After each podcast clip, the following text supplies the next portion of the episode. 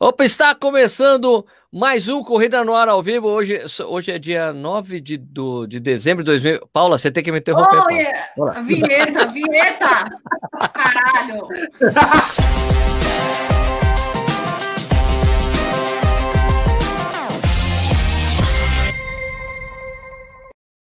Agora sim! Agora sim. Pé do peito. É aí mesmo, né? tem que ser assim. Vamos lá, então. Ó, está começando mais um Correndo ao Vivo.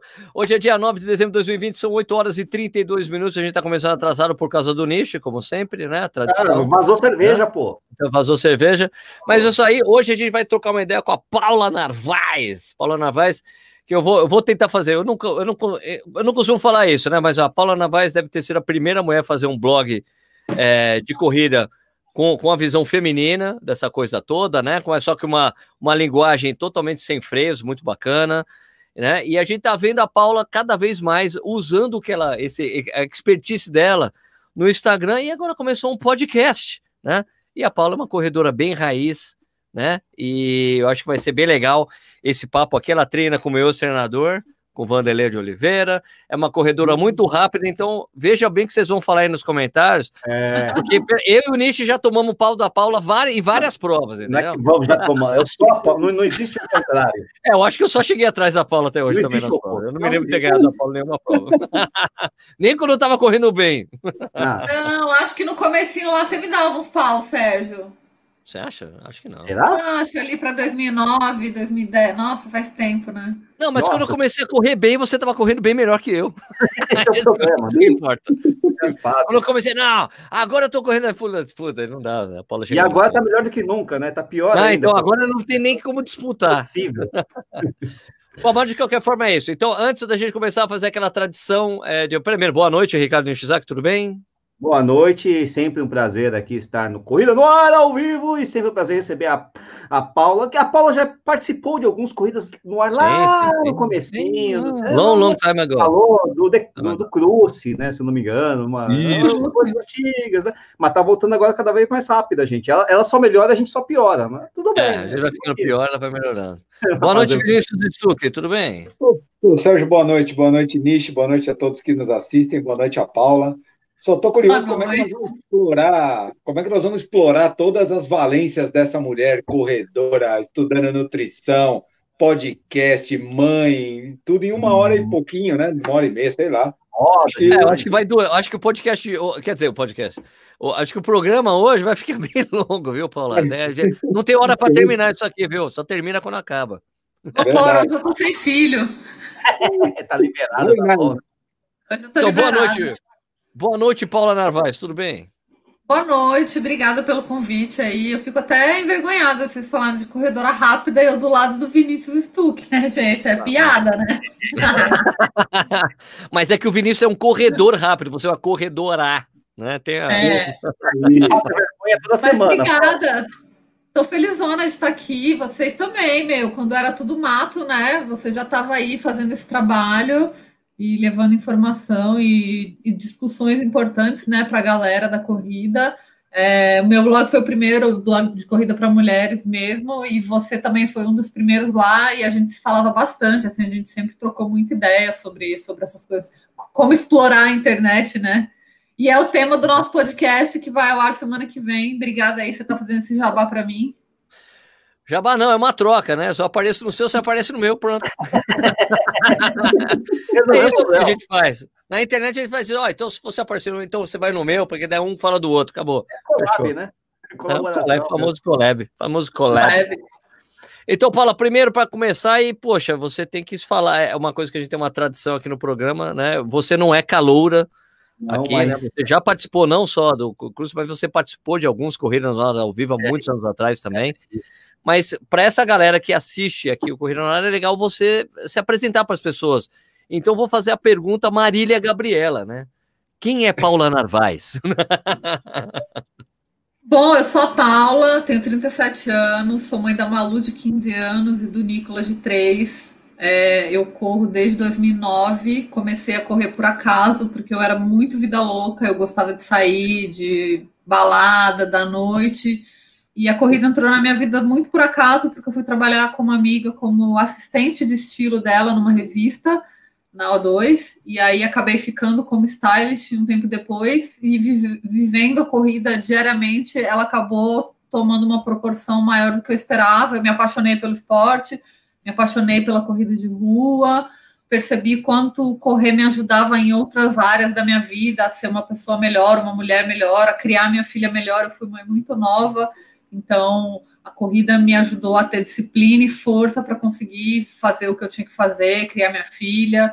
E, enfim, sou apaixonada pelo esporte. E depois que meu filho nasceu agora, ele, tem, ele vai fazer três anos, eu me redescobri né, na corrida, mudei toda a minha alimentação, descobri a low carb, escutei o que o Danilo Balu tinha para falar que eu nunca quis ouvir.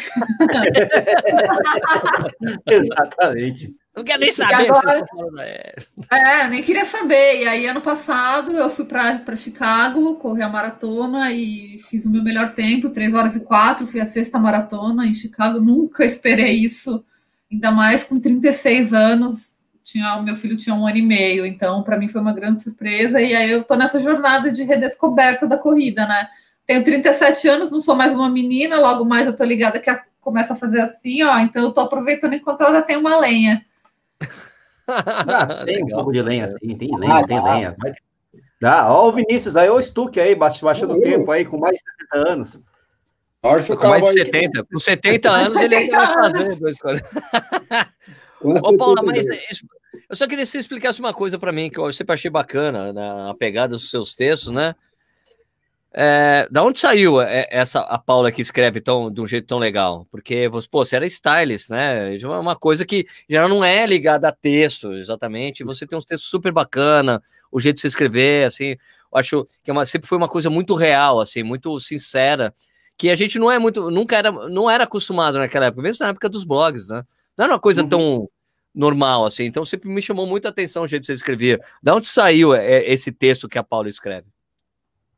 Ah, eu, eu, minha família é jornalista, né? Meu avô era cineasta, ele foi um dos uhum. fundadores da Globo lá nos anos, sei lá, 60, meu avô mexicano, tá? Então eu tenho essa, a gente tem essa veia jornalista na família, embora eu não tenha feito jornalismo, eu sempre gostei muito de escrever, então eu escrevia diário, sei lá, com oito anos de idade eu tinha diário, eu escrevia todo dia no diário. E aí quando começaram os blogs, eu tinha um blogspot, blog, um blog do IG, sei lá, e eu gostava de escrever tipo diário mesmo. A minha prática na escrita começou com diários, diário de papel e depois diário, né, com blog. E aí comecei a me envolver muito com moda, escrever blogs de moda também. Eu gostava muito de acompanhar semanas de moda, tal, e escrevia sobre moda. E a galera sempre gostou do, do meu modo de escrever, porque eu nunca consegui ser muito polida, né? Você nunca consegui, não sei, não sei como eu falo. Eu sempre botei muito na escrita o jeito que eu falo. Uhum. Talvez seja até um defeito, porque eu nunca consegui fazer um release na minha vida. Só consigo escrever nesse modo, então foi meio que uma herança das minhas épocas de diário. Então, foi, e eu sempre gostei. Então, aí eu tinha o blog, aí depois o Orkut, aí depois o Fotolog, sempre tinha textos. Eu, eu gosto de escrever, assim, é um é prazer que eu tenho. Bacana. E, é autêntico, pô, né? Querem perguntar, Oi? Carlos? Porque senão eu vou fazer um monte de perguntas para Paula aqui. Eu tenho um monte também, mas... Então vai, o, Vinícius, o, o, Paula, o, o Vinícius sempre um caderninho, caderninho de perguntas. Todo convidado que vem aqui, ele tem um caderninho de, de várias perguntas que ele tem ali para fazer. É, é, é, que eu, come, eu, começo a ouvir o, person... o nosso convidado a falar, e aí eu começo a, a, a, a escrever, né? né? Pensando um monte de coisa, que eu começo a fazer a pergunta. Não, mas você, você não fez jornalismo? Eu tinha certeza que você era jornalista, não. certeza absoluta. Não, eu comecei a fazer administração, nada a ver, e não terminei, porque na época eu, eu recebi a proposta para trabalhar na revista, e como eu, eu, era, eu fotografava as capas, eu fazia a produção das capas, não tinha horário para trabalhar, então eu ia faltar muito na faculdade. Eu já estava começando a faltar muito, eu falei, meu, ou eu largo a faculdade ou eu largo esse trabalho, e aí eu fiquei com trabalho. Então, também... mas a pergunta, a pergunta mais ou menos, a pergunta que eu ia fazer era assim, você, você é uma pessoa muito direta no como você escreve, né? Muito legal, claro, clareza muito boa de ideias, assim. Você gosta dessa comunicação com você também? Porque normalmente quem é muito claro gosta de pessoas que sejam claras, com elas diretas, ou, ou você já prefere um tom mais polima? Não, eu gosto, eu, fico um pouco irritada com quando eu não, eu não quero, eu não consigo entender o que o texto quer dizer, o que a pessoa quer dizer, quando começa muita delonga, assim, eu Não sei, é meu estilo só, né? Acho que tem gente que, que gosta. Acho que para marketing funciona muito bem isso, né? Para as pessoas se venderem. Eu prefiro me vender o que eu sou na real, porque daí também eu não decepciono ninguém, né? Quando as pessoas me conhecem ou conhecem o meu trabalho, eu não decepciono ninguém. Perfeito. Muito bom. Ah, perguntaram, perguntaram qual é o nome do, do podcast, Isso. Paula. Não, Corpo é... e Calma. Corpo e Alma. Aliás, por que Corpo você decidiu fazer o podcast? Corpo e Calma. Por que você começou o podcast, Paula? Porque eu comecei a sentir uma necessidade de falar além dos caracteres do Instagram. Eu não consigo me expressar, é, não estava conseguindo me expressar tão bem em texto. Às vezes eu, sou, eu pareço mais cuzona do que eu sou, na verdade, sabe? em texto, parece que eu sou mais cuzona e eu sou legal, na verdade. E aí eu acho que eu falando, as pessoas ouvindo minha voz, talvez aproxime mais. E como agora eu, eu, estou trabalhando com nutrição, eu estou estudando nutrição, eu quero que as pessoas se aproximem de mim, eu quero que elas escutem o que eu tenho para falar. Então não adianta eu ser mal criada no Instagram. Eu estou tentando, eu, eu, eu, trouxe essa história do podcast para eu dar uma humanizada também na minha própria vida. Bom, o Balu é um bom exemplo de que o texto não significa o que a pessoa é, né? Porque, é. porque o, Balu, o Balu é uma virulência naquele texto. Eu conheço ele e penso, cara, mas e aquele é, cara no... do peso, aquela coisa agressiva toda, cadê? Mesmo no podcast, lá no podcast que ele mantém, ele é um pouco bem, ele é bem mais calmo do que, apesar das opiniões continuarem sendo fortes muitas vezes, ele é muito mais calmo. O podcast, ô, Paula, ela, ela te dá, ele te dá a possibilidade de você modular essa informação que você quer passar para os seus ouvintes, ao contrário, às vezes, do texto cru, que é, lógico, você é muito direta, você é punk mesmo tal, mas às vezes o texto cru tem alguma nuance, alguma coisa que é muito difícil você passar. No podcast, você acha que você consegue fazer isso melhor? Eu acho, eu acho que às vezes uma foto e um texto podem mostrar, sei lá, a pessoa pode interpretou errado, um ou outro fudeu, sabe? Então, eu acho que o podcast, ouvindo a pessoa falar, eu acho que tem uma conexão mais forte do que olhar uma foto e ler um texto. Às vezes a pessoa não vai entender o que eu quero falar. E nem eu, talvez, consiga falar o que eu quero dizer, né? Uhum. E acontece ah, direto contigo, né? Esse negócio do cara entender todo, o cara, a pessoa, a mina, entender totalmente errado o que você queria passar, justamente por conta dessa dificuldade de nuance, né? É. Muito, ainda mais agora que eu estou falando pra caramba sobre emagrecimento, sobre alimentação, e assim, é um assunto que as pessoas não querem muito ouvir. Então, se eu não for pelo amor, se eu não for com palavras doces, ninguém vai me ouvir, então. Ah, isso é uma coisa que eu, que eu acho interessante, que eu discuto muito isso. Eu acho que o, que o interessante é que o texto não tem emoção. É difícil você passar exatamente é. o que você quer passar no texto, a não ser que você seja um poeta, porque o poeta consegue passar exatamente. Sim, tem é. exatamente a magia de passar emoção no texto, o poeta, mas. Cara, é difícil você trocar uma ideia, colocar um posicionamento só no texto. Tanto que eu, eu acho o que eu gosto do, do, do de fazer vídeo é por causa disso, que eu sei que alguns dos textos que eu monto e vou fazer, por exemplo, até a parte de noticiosa que eu faço do Corrida no Anisco, que eu faço as minhas brincadeiras no, no vídeo, eu sei que é bem diferente se eu fizesse aquilo no texto, não ia fazer sentido algum, e eu é. não conseguiria ter esse alcance, entendeu? É difícil a, a, O audiovisual é bem diferente e o, e o áudio, o podcast proporciona muito isso. Às vezes até você ficar livre para falar o quanto você quiser sobre algum assunto, sem amarra, sem Mas nada. A, né? Ô, Sérgio, a Paula falou um negócio interessante que também é o seguinte: às vezes, para você amaciar o texto, você tem que falar muito. Que é difícil. Tem que, a, e aí e a, a, informação não fica é direta. Né? A informação Verdade. não fica direta. Por isso que Twitter é porrada o tempo inteiro. Porque você tem aquele espaço é. curto, é porrada, porrada. Não tem como fazer nuance. É muito difícil. Muito difícil. Né? E aí eu tenho um lance que quando eu corro, vem muita ideia na minha cabeça, muita uhum. ideia, muita.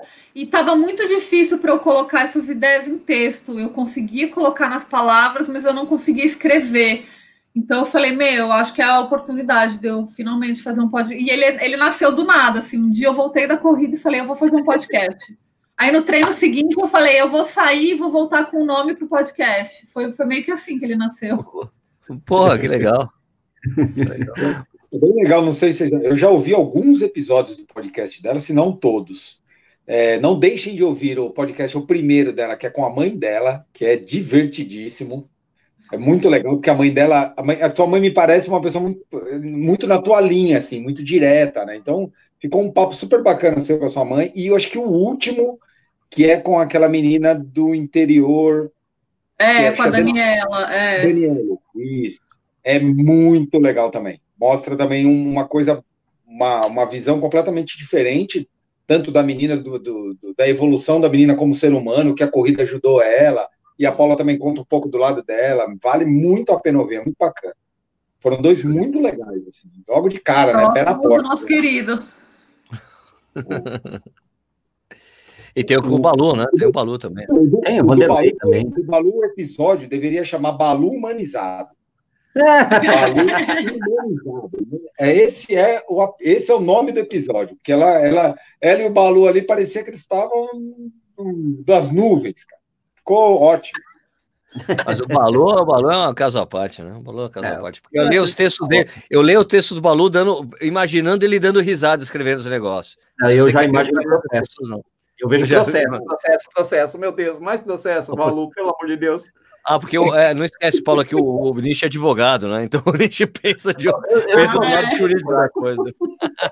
Eu vejo das morais, das materiais, ou crime, injúria. Ai, Balu do céu. Mas, o, o, o Paulo, o, o, o Valdemir até falou um negócio interessante aqui, o Valdemir Terra comentou aqui, que o brasileiro não sabe ler, e é um pouco de verdade isso mesmo, né? E tem preguiça de ler, né? Então, a, o podcast acho que facilita a comunicação nesse aspecto, né? Eu acho que é uma boa atacada, por isso que talvez, né? É, uma, uma informação ali, é uma conversinha mastigada, né? A pessoa tá ali dirigindo, cozinhando, no banheiro, correndo, sei lá, fazendo qualquer outra coisa, e ouvindo ali, você tá mastigando na, na orelha dela, ela não tem trabalho nenhum de juntar palavras, de né, o trabalho a leitura dá. É muito louco, né? Até... Pode falar, Pode Sérgio. Falar. Não, foi, eu tô até desesperado. Eu tô até desesperado porque é um dos podcasts que eu mais escuto, que é o, é o xadrez verbal, os caras vão entrar de férias. Eu falei, como assim? Não pode. é meus companheiros de longão, né? Porque o podcast é, dos mas... tem três horas. Mas é bem longão mesmo, né? Dá para escutar uns dois longões, né, Sérgio? É ali é Pode, complicado. Então, não, isso que o, nosso, que o nosso telespec comentou é verdade, né? Os nossos maiores dificuldades dos alunos no Enem, nos exames de curso, é a interpretação de texto. O cara sabe Exato. ler, mas ele não consegue interpretar o que ele está lendo, ele não consegue conectar as pontas, né? E aí a linguagem falada é um pouco melhor, né? Ô, é, Paulo, deixa eu fazer uma pergunta. Deixa eu fazer mais uma. Quantos dias por semana você corre hoje? Deixa eu entrar um pouquinho na cena e a gente volta para cá depois. Mas vamos lá, Olha, vamos tirar um pouco. Olha, quando é semana de, que eu tô em TPM, eu não tenho muita TPM. Depois que eu mudei a alimentação, a TPM deu uma bela uma melhorada. Eu corro umas quatro vezes. Quando eu tô de boa, tô bem, ótima, eu corro cinco. Sendo quatro rodagens e um treino de qualidade só. Eu não faço treino socado toda vez. Eu faço um treino forte de verdade e o resto rodagem firme. Interessante ouvir vir, vir de você e você treinar com o Vanderlei. É. Um treino de qualidade por semana, que bacana que ele deu essa modulada. É. É. Você faz treino virado ou não? Você faz, porque tem um, tem um ponto aí, né? Ela falou que ela faz muito treino firme. Você faz treino tipo faz regenerativo ritmo, né? mesmo ou não? Não faço regenerativo. O meu regenerativo é não correr. Eu regenero não, não correndo. É o off é meu regenerativo. O dia que eu não corro é meu regenerativo. Se eu tô correndo, mas. Então você vê, né, Sérgio? Tem um é tiro, mas tem um monte você tá tá, Como a Paula diria assim, se você tá correndo, é pau no gato, né, Paula? É pau no gato. É, eu, eu costumo fazer as minhas rodadas. É porque eu, eu assim, eu, foi muita tentativa e erro, né? Eu corro 10 anos já, então eu já estive em vários estilos de treinamento. Já treinei com a Cris, já treinei com o Vanderlei num estilo, já nos acertamos, porque eu sou, eu sou corneteira também. Se o Vanderlei me, me passa uma, uma rotina de treino que eu não quero, que eu sei que não vai funcionar para mim, tipo, ah, três treinos de qualidade na semana, eu sei que eu não vou fazer, que meu corpo não vai aguentar, eu também não quero, assim, eu vou emagrecer demais, sei lá, não quero fazer, não gosto. Eu gosto de fazer um treino de qualidade. E para ele tá tudo bem também, assim. Então a gente é muito alinhado nisso. E, e, em momentos diferentes, né? Quando eu tive meu filho, eu falei, Vanderlei, não quero planilha, me dá um tempo. Ele ficou um tempão, aí depois ele me mandou, eu falei, ó, oh, quero planilha, mas quero um treino de qualidade. Quando eu estava treinando para Chicago, eu falei, quero planilha e dois treinos de qualidade na semana. Então a gente vai se acertando, assim, eu vou meio que fazendo a leitura do meu corpo, como tá a minha uhum. vida, e aí. Mas eu gosto de rodar firme. Eu, é o meu. Eu gosto. De, eu gosto. A, a, a última. então, a última vez que eu vi a Paulinha, na verdade, foi na USP. Ela estava treinando para Chicago, encontrei com ela e com o Capriotti ao mesmo tempo. E foi uma situação ridícula, né? Porque os dois rodando leve abaixo de 5 por quilômetro, eu não conseguia. Eu, eu fiquei um quilômetro. Não, não vai, gente. Não dá. Não dá, consigo, eu não consigo correr com você. Verdade. É, é, é a Paula, realmente, a Paula estava sobrando, porque ela fez 3 e 4 em Chicago, né? Quer dizer, uma coisa de louco, tava, né? Tava um regenerativo tava... ali. Não, era um longão, mas era um longão que depois eu vi a Paulinha passando por mim, e ela tava a 4,30. assim, sem dúvida, coisa do tipo. Então, é Sabe que com o tempo eu aprendi muito o valor do descanso, assim, eu aprendi muito claro. o valor do day off, então eu não abro mão do meu day off, assim, um ou dois na semana eu preciso. A gente vai ficando velho e vai sabendo, vai aprendendo, né? Isso é, é parte, né? Aliás, a gente vai precisando também, né? Mas, ô, Paulinha, como é, que, como é que você está fazendo nessa época de pandemia? Você está conseguindo treinar sem um objetivo de uma prova? É, o que, que você tem feito nessa época? Eu nunca fui muito ligada em objetivo, assim. É, uhum. eu, eu, sempre tive e treinei para alguns, mas eu nunca fui é, guiada por objetivo, orientada por objetivos, né? Eu sempre uhum. corri porque eu gosto muito de correr, porque eu tenho a corrida, como eu tenho falado muito sobre isso, a manutenção da felicidade. Se eu não corro, eu viro demônio, então eu preciso correr.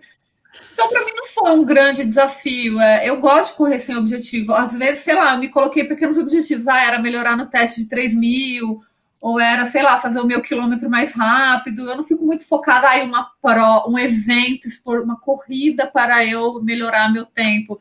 Eu tenho pequenos objetivos, assim. E eu, depois que eu tive meu filho também, eu descobri um pacotinho, assim, que eu chamo uma rotininha, que mantém o meu corpo bem, a minha cabeça bem, que é correr 40 minutos e puxar ferro 40 minutos. Então, hum. quando, eu, quando eu não tenho um grande objetivo, eu meio que faço isso, assim. E aí boto um treino de qualidade no, no meio ali, então, eu estou envelhecendo e descobrindo o que, que me traz bem-estar, assim, porque eu não quero ficar cansada, eu não quero ver a corrida como um job, sabe? Eu vejo muita gente vendo a corrida como um job. Ah, eu tenho que correr.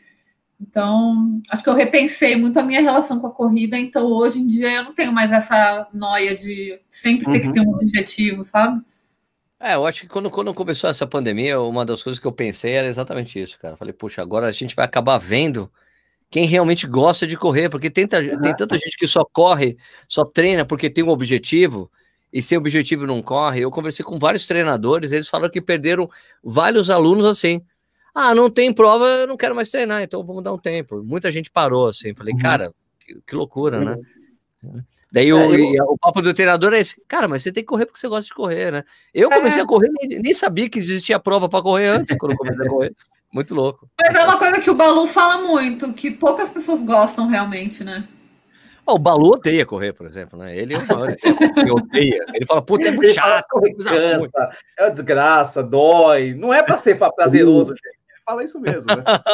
o Balu é assim, no largo osso. Não, não mesmo. Fala isso, quê? Cadê o seu caderninho aí?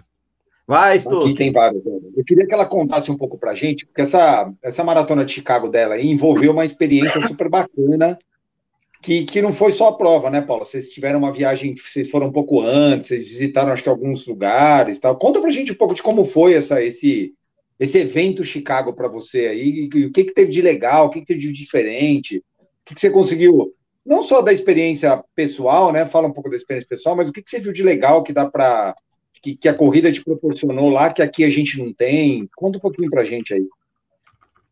É, na verdade, assim, tudo desde o começo foi muito interessante, né? Eu digo, porque eu depois que o meu filho, eu, eu, tra eu, trabalhava numa agência atendendo a Nike durante toda a minha gestação, e aí meu filho nasceu, quando ele tinha seis meses, eu fui mandada embora e passei aquele drama das mães que são demitidas com criança pequena e tá, tá, tá. Eu falei, bom, o universo que vai cuidar, né? Então, assim, um ano depois a Nike me convidou para fazer parte do time feminino de corrida.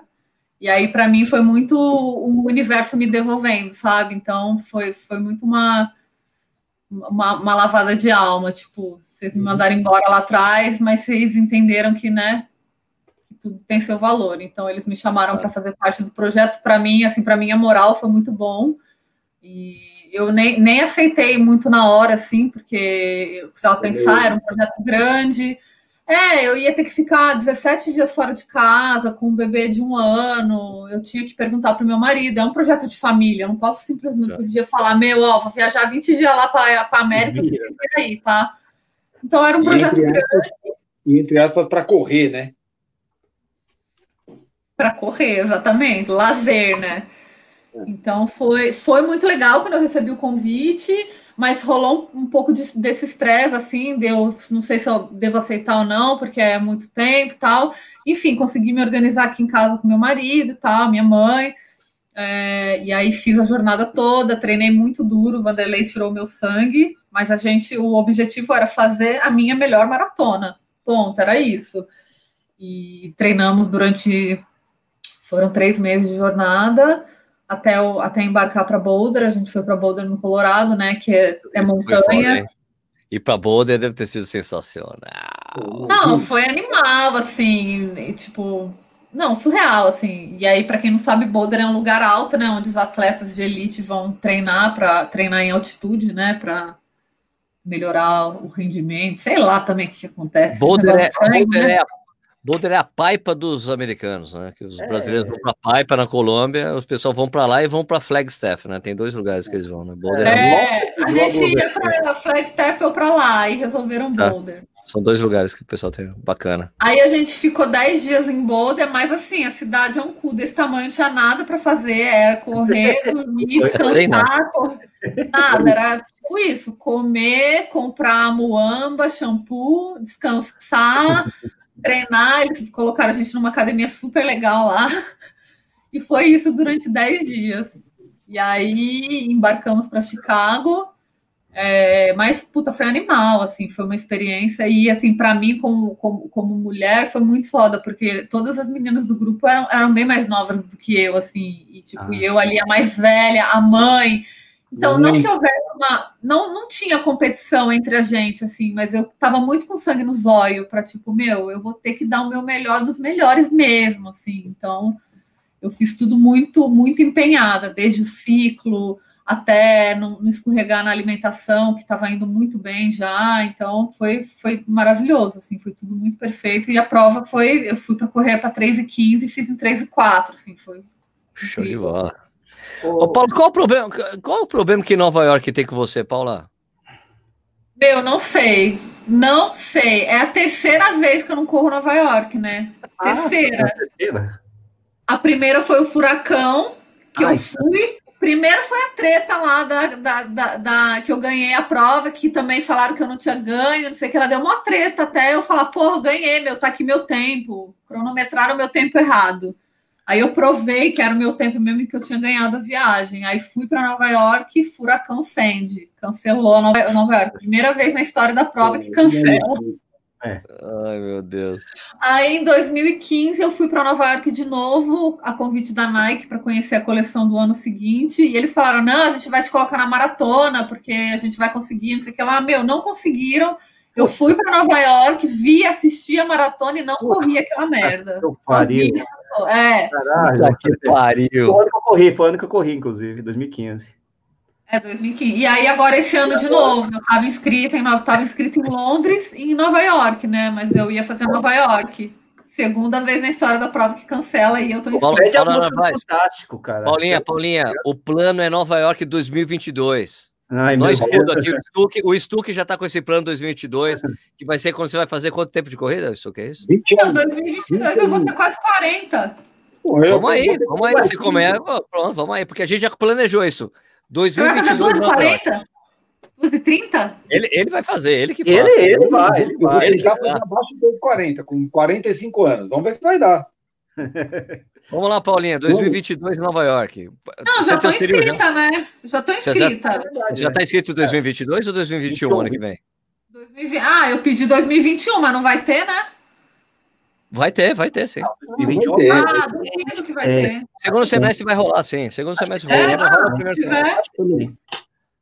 Não, primeiro, o segundo semestre, o primeiro semestre do ano que vem, é. esquece o primeiro semestre. Aliás, eu já estou até com dúvidas é. de que a maratona do Rio vai acontecer também. Maratona, porque, por causa dessa, do atraso aí, por causa dessa desorganização do governo federal em relação a coisa de vacina e tal. Como que era? É julho? Junho, 5 e 6 de junho, Corpus Christi. É logo no início de junho, não vai dar, não vai dar. Vai ser difícil. Não vai dar. As provas de Porto Alegre não vai rolar, não vai. Eu acho esse que não rola Porto Alegre, não rola Floripa, não rola Porto. Eu acho que não vai rolar Nova York também. Acho que dá, hein? Eu, eu rola, rola sim, porque rola porque na Europa os caras já estão vacinando. Acho que assim, não vai, talvez não role para os brasileiros viajar porque a gente não está vacinando. É.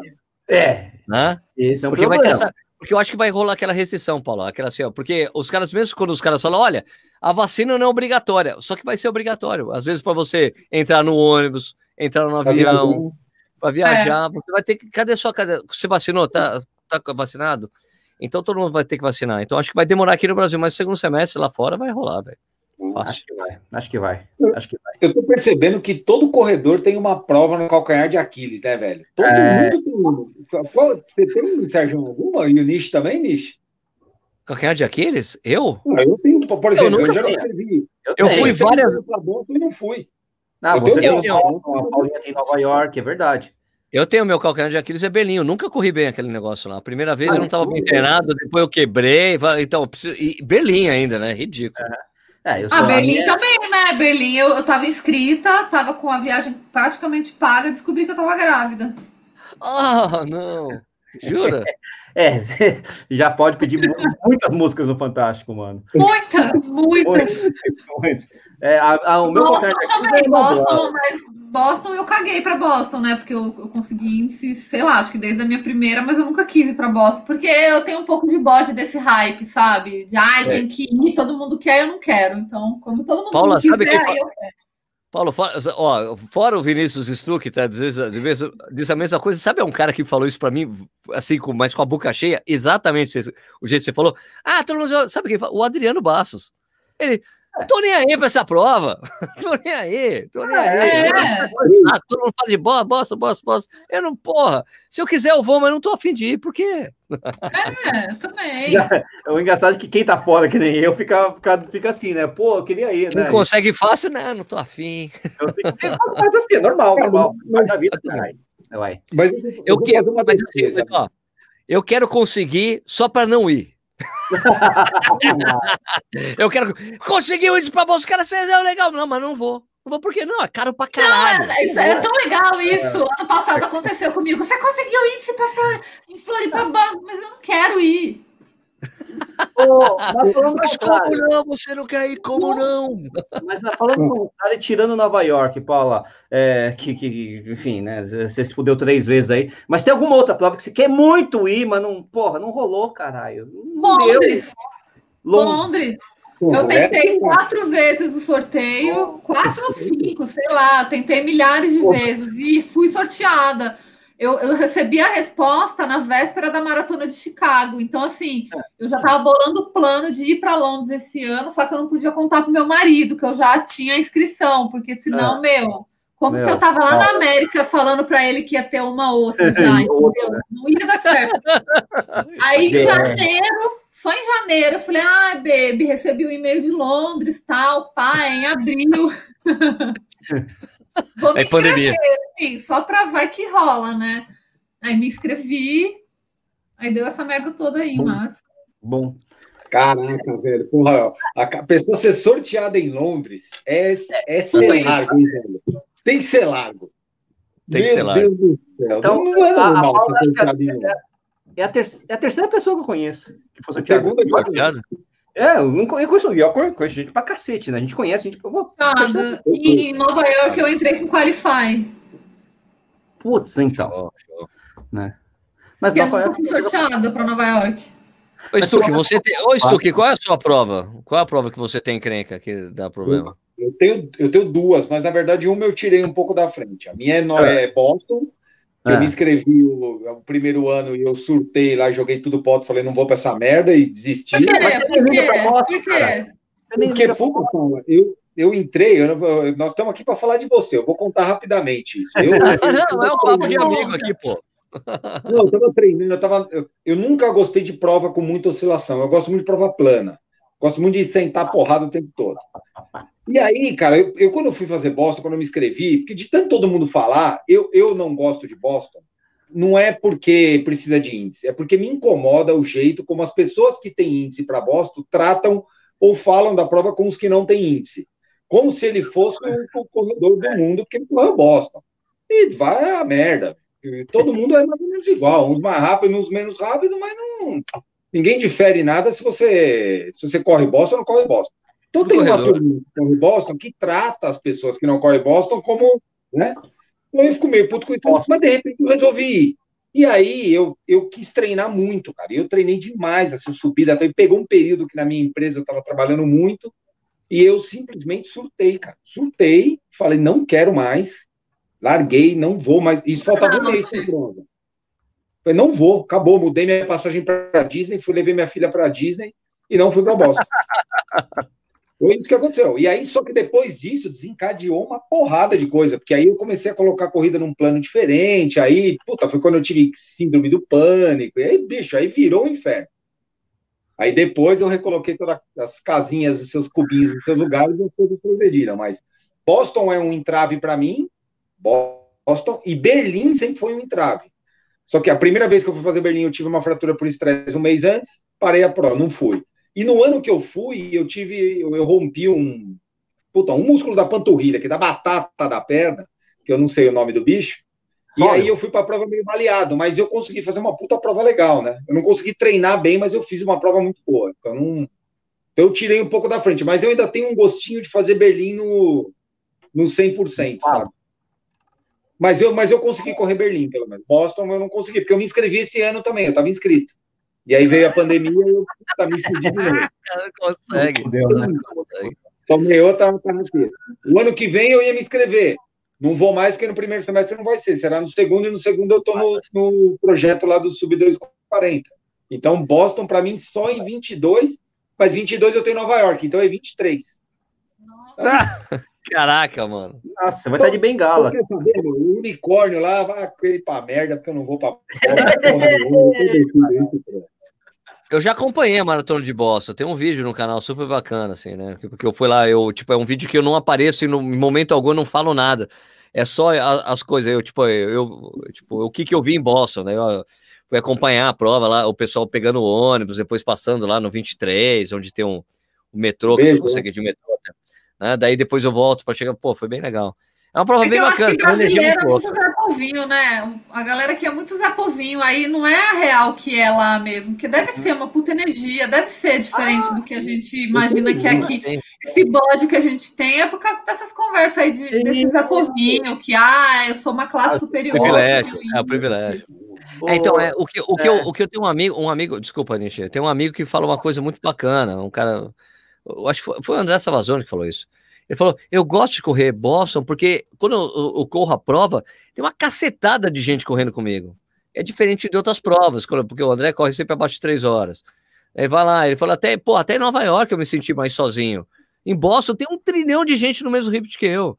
E daí é uma coisa que fica viciante para quem correu Boston uma vez e é muito rápido, porque tem muita gente correndo com você. Né? Talvez essa seja a grande diferença. Até o, quando você corre para duas horas e meia, tem uma cacetada de cara correndo para duas horas e meia, né? né? Então é bem bacana. Então, essa, essa é a magia de quem corre lá, para quem corre rápido, né? Agora, o cara que corre mais lento, assim, mais tranquilo, não deve ser. É uma prova como outra qualquer, né? Deve ser até pior, deve ser meio solitário no sentido oposto da coisa, né? Ah, não, tem bastante gente que corre de boa. Eu mesmo, é, eu mesmo fui na chegada, eu vi. Né? Não, é, tem tá certo. Exato. Até porque tem muita. O que acontece muito com o Boston, o cara treina muito para se qualificar que é muito comum. Treina muito para se qualificar para Boston, consegue, daí ele não treina para a prova, que ela é muito uhum. complicada por causa que ela termina, ela começa em descida e depois tem um monte de subida, daí a pessoa tá com o anterior da coxa todo ferrado no final, muita gente quebra em Boston por causa disso, né? é famosa a prova. O, o, agora, voltando para Paula, é, fazendo, fazendo, oposto, é, fazendo oposto, né? A gente falou das provas que fuderam a gente, né? Mas tem alguma prova que você chega e fala, puta, que, ai, como foi bom fazer essa porra, que, ai, que prova legal do cacete. Essa é minha prova, essa aqui eu vou guardar na minha, sei lá, no meu coração eternamente, essas coisas do tipo. Ah, eu tive muito isso com a Nike 600K e com a Mizuno Uphill, né? Hum. Outra Uphill foi foda. Uhum. Meu, a primeira Uphill foi muito foda, assim. Foi legal, foi, foi legal pelo, por tudo, assim, pela trip, pelas pessoas que estavam né? lá, pelo percurso, assim, para mim foi, sei lá, foi muito um divisor de águas também na minha história como corredora, porque eu nunca achei que eu fosse conseguir fazer uma parada daquela, então... Correu bem, isso, correu bem. Nossa! Nem lembro o tempo que eu fiz, assim, mas só de eu, ter, de eu estar lá, de eu ter terminado aquilo lá, de ter subido aquele negócio engatinhando, lambendo o chão, assim, para mim foi muito... É, porque né, a gente sobe meio de gatinho no final já, né? Pô, cara, não consegue nem andar direito, né? Naquela prova foi muito especial mesmo. Quem participou, tô... aqui tem três aqui que participaram, né? Eu e o Nishi estivemos lá também. Foi uma prova muito diferente mesmo, em todos os sentidos, porque foi, para quem não sabe, que está vendo aqui a gente, a primeira edição da Pirril foi só para 50 pessoas, né? E é, tinha até um, um, um, um, corte inicial que era de 5 horas, uhum. né? E tinha, ó, e daí no final, no frigir dos ovos, a gente vai aumentar para 6 horas. Pô, eu tava treinando, falei, eu quero treinar para terminar abaixo de 5 horas tranquilo. Tal, eu ia né? ficar fora, eu ia ficar fora. Eu terminei com 5 horas e 40, porque eu fiquei com frotinha. E daí lá, foi pô. muito bacana treinar especificamente aquela eu ainda consegui, foi o. o, o a, eu, eu até conversei isso uma vez com a, com a Mariana Pires, que era uhum. gerente de marketing da, da Mizuno na época, que ter fechado o projeto, o primeiro projeto que eu fechei com o, o canal né, foi com a Pirril. E foi o projeto que falou, cara, eu posso viver só do canal. Foi muito um divisor de águas muito grande para mim. E daí foi legal, porque ainda eu fui conversar com algumas pessoas que foram, fui para Rio, fui para Porto Alegre. Eu conheci a Daniela Santa Rosa lá, em Porto Alegre, antes da Uphill. Né? Uhum. A Dani, que é totalmente doidona, né? Aquele puta sorriso enorme. O pessoal de Fui conhecer um monte de gente, cara. E daí fui conhecer o hotel que a gente ia ficar, fui conhecer a serra. E daí fui na prova. Pô, foi muito legal, cara. Mas na hora que tava todo mundo lá na banheira, na, naquela piscina quente, tomando vinho, eu tava lá trabalhando, entrevistando pessoas, entrevistando todo mundo e o pessoal lá todo tomando, o meu caramba. Porra, só, cara, noite na... uma... só no final que teve aquela festa super bacana, é, foi legal. Pô, a gente chegou no final da prova, tinha uma piscina de água quente com um garçom servindo salaminhos, champanhe. Pô, tá foi, delícia, hein? Agora eu vou dizer uma coisa, eu vou dizer uma coisa muito interessante, cara, que o quarto que eu fiquei, sabe quem estava no meu quarto? O Jax. Nossa, o Jax. Jax. O Jax estava no meu quarto e eu me lembro até hoje. O Jax, assim, de meia de compressão. Eu falei, escuta, Nossa, sabe que é isso aí, que isso aí não, não dá. Tem, eu trabalhava na contra-relógio ainda na época. Olha, sabe que essa coisa aí não tem comprovação científica nenhuma. Daí ele chegou assim para mim, foi muito divertido, né? O Jax, não, porque quando a gente tava lá na Nike 600K, né? É, o, o, o passageador né, que estava fazendo a massagem, ele falava que fazia muita diferença quando eu estava usando a meia de compressão. Eu falei, já que se o cara era pago, pago pela Nike, cara, é óbvio que ele ia falar que fazia diferença. Você estava usando equipamento da Nike. Ele, eu não tinha pensado sobre essa hora. Inclusive a meia de compressão da Nike, né? Que vinha no kit também. Exato. Então, claro que ele vai falar que faz diferença, já que, porra, meu, pensa direito. Ele, porra, é verdade. E outra, o, Paula, você que a 600K foi a prova mais icônica que você participou, assim, mais diferentona? Diferente é, é. Foi, porque eu era muito nova na época, eu tava começando na corrida, tinha, sei lá, tinha um ano que eu corria, então para mim era tudo muito novo. E aí eu lembro que foi meio que um deslumbre, assim, nossa, que demais. Eu não participei da primeira, né, que era a galera mais sangue no zóio e tal, eu participei da segunda e da terceira. Mas a uhum. segunda foi a mais legal, assim, que era o time lá dos Vida Louca, que tinha a Penélope, o Matheus Verdelho, eu, e o Daniel Chaves, era, tinham, oh. dois, tinham dois atletas é, de elite, eram, mas eram mirins, oh. assim. Eles chamavam. Young Gun, né? Que eram jovenzinhos que socavam a bota. Então tava o Daniel. Chaves e um outro menino do Sul. E aí, quando alguém quebrava, dava ruim, botava os meninos lá para correr. Que eles... Vai lá, vai lá. mano. Papalégua. Judiaram deles, hein?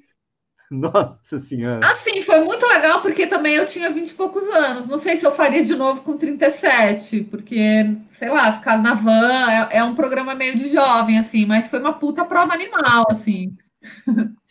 Pô, Não, mas... que, eu recebi o convite para ir nas três, e, e a semana em que acontecia, a prova era exatamente a semana de fechamento da contrarrelógio. Eu nunca pude ir. Ah, o Zé Lúcio eu não queria, ele não deixava eu ir. Eu sempre brigava com ele na véspera. não, brigava, porque era fechamento da revista. Exato, a data era péssima, cara. É. Pra, pra revista, né? Falei, pô, mas essa data é impossível ir. Mas o André, daí o André ficou indo, o André Savazone foi nas edições. É. É. Ele, não, não, ele não reclamou, né? Não, não. Pô, assim, eu gosto muito de correr no Rio, assim, especialmente. Eu gosto muito de correr no Rio. Maratona, meia. Meu melhor tempo no 5K foi lá agora, no final do ano passado. Meu melhor tempo de meia também foi lá. Eu gosto, de correr, gosto muito de correr no Rio. Você acha Bacana. que é por causa do nível do mar ou é por causa do Rio de Janeiro? Ah, eu acho que eu, eu nasci lá, né? Minha família é de lá, então ah, eu tenho. Tá. É, é aquela, aquela orla de Copacabana, para mim, é muito traz muito a minha infância e tal, e eu gosto de correr lá, então... Eu, eu, eu, lembro de um texto que você escreveu sobre isso, sobre completar, sobre passar ali na frente, a sua família estava é... lá, nossa, era, foi bem legal. Eu lembro de um texto especificamente sobre isso, bem bacana. O, deixa eu ver aqui se tem... Vai, vai fazendo pergunta aí, que eu tô vendo se, se, se, se a galera tem pergunta aqui também no, no, no chat, né, o Vini, você que tem um caderno. Uma, uma pergunta para você, para explorar um pouco o teu lado, o teu novo lado, então, você tem vários novos, né, o lado podcaster, e o lado da nutrição. Você decidiu estudar nutrição para aprender ou para ensinar? Ah, boa, boa, boa. Boa, boa. Vamos, vamos para a nutrição. Olha, essa é uma, é uma longa história. Depois que o Nicolas nasceu, eu falei, meu, eu preciso voltar ao meu corpo um pouco parecido com o que era antes. Eu sei que eu não vou, eu achava que eu não fosse conseguir chegar ao que eu era antes. Olha que eu não engravidei, eu estava muito magra, não. Eu estava com 66 quilos, estava bem acima do peso, já engordando um quilo por ano ali, que é o que ensinam pra gente, né? O que acontece depois de uma certa idade. E aí ele nasceu, eu falei, bom, vou ter que dar um gás porque eu quero voltar a correr. Eu sei que eu não vou correr como antes, não vou, não sei se eu vou correr maratona de Eu só pensava, matutava não sei se eu vou correr maratona de novo, mas, meu, vou, vou mudar aí alguma coisa. Aí o meu filho tinha muita cólica também, eu amamentava, ele tinha muita cólica. Então eu cortei tudo que pudesse da cólica, e aí acabei cortando todos os industrializados. Qualquer coisa que tivesse química, eu, eu cortei, chocolate e todo o resto. E aí minha alimentação começou a ficar muito boa, assim, de qualidade, só comida de verdade, só refeições principais, eu não beliscava mais de tarde. E aí eu fui conhecendo sem querer esse universo da low carb, esse universo do jejum. Eu comecei a jantar tipo sete da noite e comer de novo só no dia seguinte às sete da manhã, mesmo amamentando. Então eu fui conhecendo aquele universo novo porque eu queria perder o peso que eu ganhei e só assim, eu queria voltar a correr logo. E aí eu fui entendendo o que eu estava fazendo, fui me lembrando das coisas que o Balu sempre falou e eu nunca concordei, porque eu sempre aprendi tudo errado, eu sempre aprendi que a gente tinha que comer de três em três horas. É. E aí eu fui, aos poucos, falando, nossa, mas isso faz sentido, e fui buscando cada vez mais informação. E aí, quando, e aí, quando eu voltei a correr, eu voltei a correr, tipo, muito bem, assim, eu, sei lá, eu, eu fiquei nove meses parada, até mais, porque eu corri super pouco na gravidez e quando eu voltei a correr, meu filho tinha dois meses, acho, e eu tava bem assim, eu tava, sei lá, com um pace de 4,50, e eu falava, ué, tô bem, tá indo, vai, vou, talvez eu volte. E fiquei um tempão correndo 5 quilômetros num ritmo forte ali, encaixadinho, gostoso.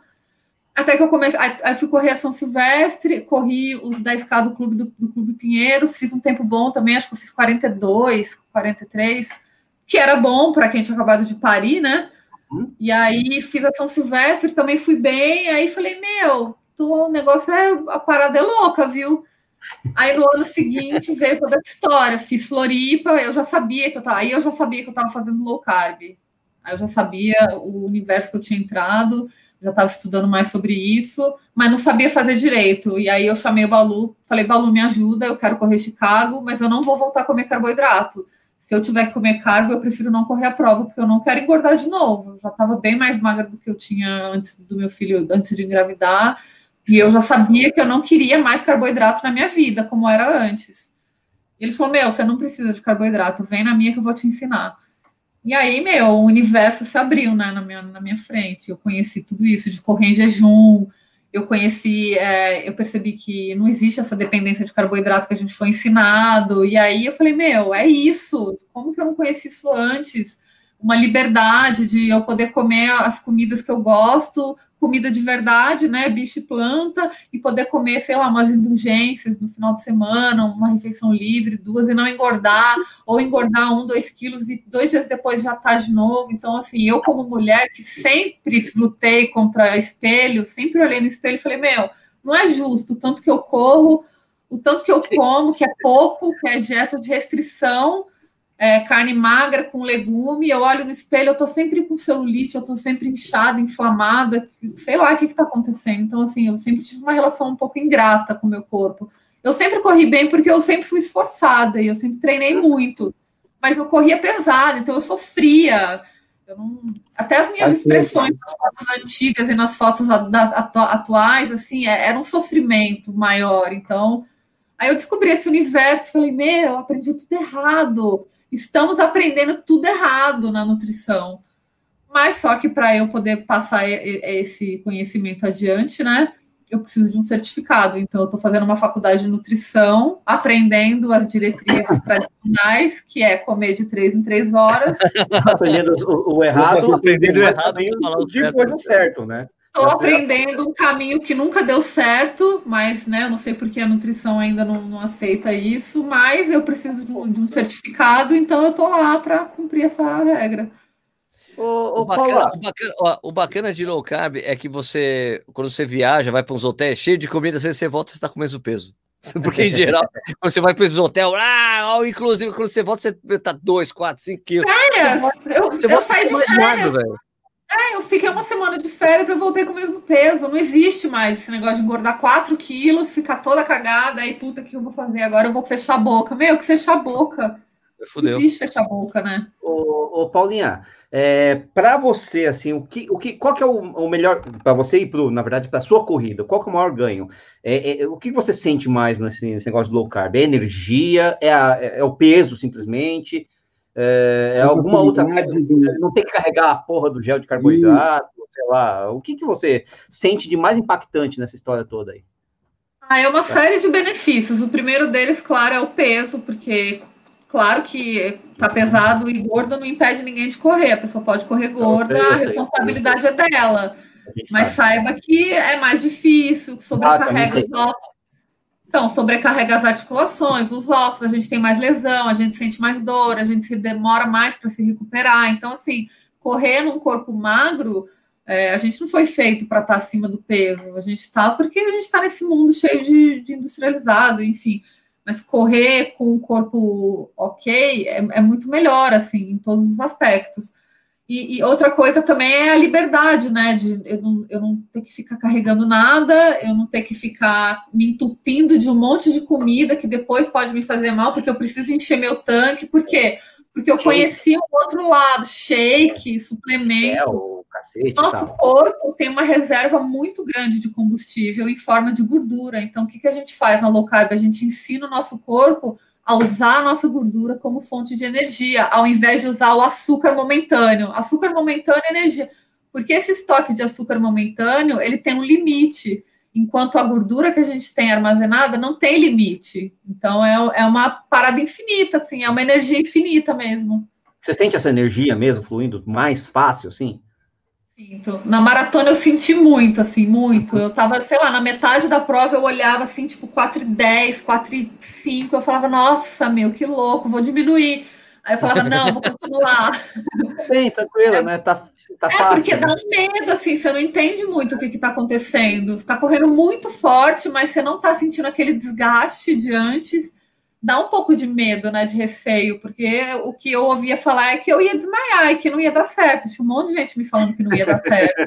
É, muitas das coisas que a gente sabe na maratona que se fala do, do muro é quando exatamente acaba o estoque de glicogênio. É. E daí o seu corpo quer usar o gordura e ele não sabe como. Ele não sabe usar. Ele é, exatamente. Fazer. Se você, isso o jejum é muito bom. O jejum ele é uma ferramenta para ensinar o nosso corpo a usar né? gordura. O meu corpo sabe usar glicogênio, mas ele sabe usar gordura. Se acabar, se eu não tiver glicogênio, ele queima gordura. Se eu botar um gel ali, é mais uma lenha na fogueira, mas ele queima e... gordura. Essa Ô, é a Paula, diferença. Ô, Paula, e, e, e, a recuperação pós-treinos ou pós-provas, as inflamações, essas maravilhosa, coisas? Maravilhosa, maravilhosa.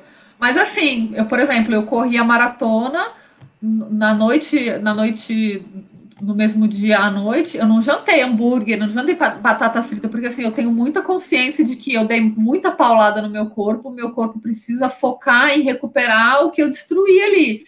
Ele não uhum. tem que recuperar a merda que eu tô comendo, ele não tem que desinflamar de açúcar e gordura e refrigerante que eu tô tomando. É tipo, corpo trabalha para recuperar meu, minha, minha musculatura, não para recuperar da alimentação ruim. Então, eu tenho uma alimentação bem boa, assim, nos dias seguintes mais para cetogênica, e aí a recuperação é super rápida, super rápida. Certo. Mas o mais importante, eu juro que a última, depois vocês podem fazer pergunta. Como é que se compatibiliza a cerveja com essa história toda? Porque cerveja tem o raio do carboidrato. Indulgência. Ah, é que assim, para minha sorte, eu não sou apaixonada por álcool, então eu bebo pouquíssimo. Hum. Eu bebo vinho, eu tenho que botar água tônica, senão eu fico muito louca e passo mal. Cerveja, eu tomo uma cerveja e cerveja, tipo, levinha, assim. Eu não emendo várias cervejas. Então, eu sou abençoada de não amar ah, álcool, né? Nós três estamos ferrados, então, nessa história. Fazer o quê? Paciência. Mas tem várias cervejas com baixo carboidrato é agora lançando, né? Não, é verdade, é verdade. Tá bem mais comum isso. É, é verdade. Vamos lá, quem mais tem pergunta aí? Vamos lá. Tem no caderninho eu, eu... isso o quê? Ah, tem, claro. Não, não, indo ainda na linha da nutrição, é, como a nutrição. Você desenvolveu um prazer pelo jejum, é isso? Parte da nutrição da gente é a saúde, né? Eu acho que. Eu, eu sou muito desse ponto, né? Eu, eu, na maioria dos dias eu como, eu como bem, eu também como comida de verdade, a gente cozinha em casa, dificilmente eu compro comida, eu peço comida, a gente faz tudo muito caseiro aqui. Mas eu, eu chuto meu balde, né, velho? Eu gosto de cerveja, eu tomo minha cerveja com frequência e tal. E aí, que são os meus momentos de prazer. Você desenvolveu esse prazer com o jejum, fora. Te dá prazer, por exemplo, ficar 16 horas sem comer e conseguir ficar 16 horas sem, sem por exemplo, não sentir vontade de comer ou coisa do tipo? Você desenvolveu um prazer disso também ou não? Ah, eu não sei se é, não sei se é prazer, assim, propriamente dito, mas eu desenvolvi uma relação é, sustentável com o jejum, assim, é uma coisa que faz eu me sentir muito bem, eu me sinto muito, eu sinto uma clareza mental muito grande quando eu estou em jejum, eu consigo escrever melhor, eu consigo falar melhor, eu, eu, gosto de gravar lá, ontem eu gravei com os caras, eu sempre estou em jejum nas gravações, porque eu acho que eu falo melhor, então os benefícios que ele traz no momento ali são tão bons que eu gosto, assim, e eu, e eu, gosto de variar também os meus protocolos. Sei lá, durante uma semana eu faço 24 horas, na outra semana eu faço 16 para 8, na outra eu faço 18 para 6. Então eu gosto de brincar e variar, assim, e eu gosto muito de treinar em jejum. Para mim não existe treinar alimentada mais, assim. Depois que eu comecei a correr de, em jejum, assim, é outra vida, é outra então eu desenvolvi e eu gosto também de, por exemplo, hoje eu não ia almoçar, a gente foi no, a gente foi no shopping, o meu marido falou: "Ah, vou comer alguma coisa aqui". E aí ele pediu um filé mignon e ele falou: "Não é difícil para você?". Eu falo: "Não é fácil, eu, eu senti o cheiro, eu senti vontade de comer, mas eu gosto de, de ter essa disciplina, eu gosto de me sentir forte, de falar não". Porque é, é, só uma comida, mas pode ser outra coisa lá na frente, sabe? Então, acho que essa habilidade da gente controlar os nossos desejos, é, eu gosto de exercitar essa habilidade, porque eu acho, eu acho ela útil. Estou perguntando se eu ouvi uma pessoa falando exatamente isso. Que ela falou que uma das formas dela doutrinar a compulsão dela foi fazer o jejum. Ela falou, eu tinha um problema de compulsão, e toda vez que eu fazia o jejum, e eu, quando, quando eu consegui encarar ele de uma boa forma, ele virou um prazer para mim. Então, fazer as 16 horas para mim, puta, era uma meta. Eu terminava feliz. E, e o cara entrou nessa, e ele varia os protocolos como você, ele entrou nessa e falou, cara, eu tenho uma meta todo dia que eu bato. E que eu fico feliz e que me faz super bem para minha saúde. O cara emagreceu, acho que mais de 40 quilos, se não me engano. Nossa! É, é impressionante, cara, impressionante. Demorou, lógico, não foi da noite para o dia, até porque ele tinha um problema de compulsão alimentar bastante grande, mas ele resolveu o problema na vida dele sem tomar um remédio, comendo direito. Mas, é que vira, é, vira muito um hábito, assim. Para mim, a vida não existe tomar café da manhã, acordar e comer. Você já falou que acorda com muita fome, né? Então, hum. acho que o legal do jejum é isso, é que, é que as pessoas co conseguem coordenar de acordo com o que é mais conveniente. Ah, não faço a menor questão do almoço. Meu, pulo o almoço, então. Mas o, o, interessante é a gente perceber que a gente precisa comer muito menos do que a gente foi ensinado, né? E, e a gente não tem que ficar carregando comida na bolsa. Por favor. Qual não. é o teu mínimo de Paula? 16? Hoje? O mínimo que eu faço? É, de 16 horas, 14 horas. É, o mínimo 16.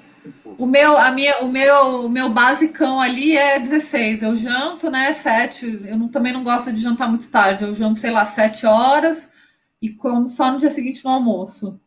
Mas agora, essas duas últimas semanas, eu tenho pulado o almoço, então eu janto e janto.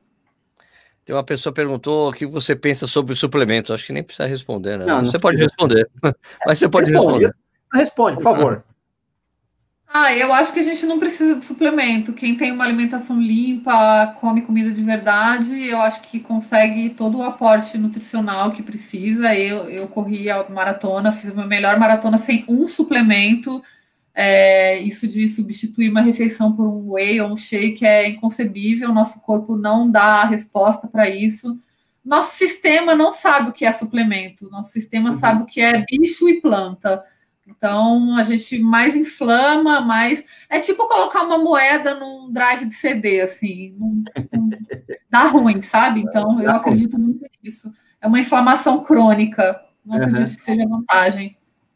Uma vez, eu, uma vez quando me perguntam isso, é, eu falo, cara, olha, eu sigo o que a primeira nutricionista que eu fui na vida me disse. O que, que ela disse? Ela disse que eu não preciso de suplemento, só alimentação basta. E tem uma coisa muito importante, Paula, que assim, nunca aqui no Corrida no Ar teve alguma parceria com algum tipo de suplemento, porque eu, eu não faço. Oh, queríamos. Não faço. Já, já pintou, já pediu, vamos conversar. Falei, não quero, cara, não faço, velho. Sabe que eu fiz uma vez lá atrás, acho que era 2013, com a Integral Médica. Eles me procuraram me mandaram uma caixa, e daí eu olhava, mesmo eu comendo errado, eu não tendo muita noção de nutrição, eu olhava para aquilo tudo e nunca fazia, não fazia sentido para mim. Então eu dava para os outros, sei lá, a, passava validade, eu não sabia usar, eu não eu achava ruim o gosto, então eu também, eu nunca tive esse. Aí não durou a parceria. não foi uma parceria duradoura. É, negócio de parceria, você tem que acreditar na, na, na parceria, né? Eu acho é. que senão você perde muita autenticidade, é muito complicado, né? Ah, teve, teve, uma pergunta recente, eu recebi uma pergunta de um, de um jornalista, de um cara que é jornalista, inclusive, que pediu o meu contato por, por Sérgio Xavier.